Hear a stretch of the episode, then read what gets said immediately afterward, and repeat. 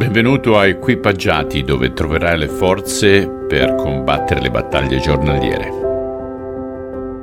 Carissimi, è difficile anche per me leggere quello che stiamo leggendo perché sono momenti tosti per il nostro Salvatore, però sappiamo che non finisce lì.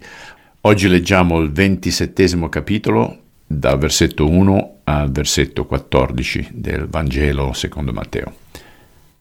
La mattina dopo i primi sacerdoti e i capi giudei si riunirono di nuovo per trovare il modo di indurre l'autorità di Roma a condannare a morte Gesù. Poi lo mandarono legato da Pilato, il governatore romano. Quando Giuda, il traditore, vide che Gesù era stato condannato a morte, si pentì di ciò che aveva fatto. Prese allora le trenta monete d'argento e le riportò ai primi sacerdoti e agli altri capi giudei, dicendo: «Ho peccato. Ho tradito un innocente». «Questi sono affari tuoi», gli risposero quelli. Allora, disperato, buttò il denaro sul pavimento del tempio, uscì e andò ad impiccarsi. I capi sacerdoti raccolsero le monete e dissero: «Non possiamo metterle tra le offerte, perché è contro la legge accettare denaro pagato per un assassino».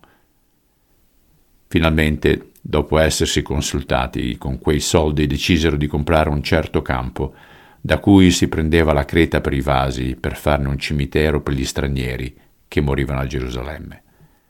Questa è la ragione per cui quel cimitero ancora oggi si chiama il campo di sangue.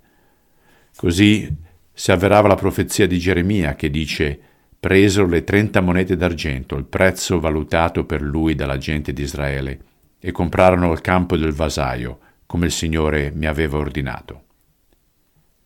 Gesù fu portato davanti a Pilato, il governatore romano. «Sei tu il re dei Giudei?» gli chiese il governatore. «Sì», rispose Gesù. Ma quando i primi sacerdoti e gli altri capi giudei gli mossero le loro accuse, non disse una sola parola. «Non senti ciò che stanno dicendo contro di te?» gli chiese Pilato. Ma Gesù non rispose niente, con grande sorpresa del governatore.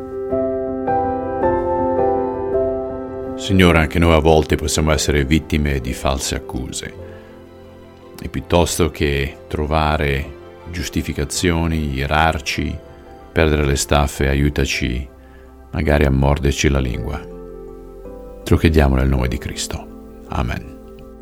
Caro amico, amica, ti tengo nelle mie preghiere, tienimi anche tu nelle tue. A domani.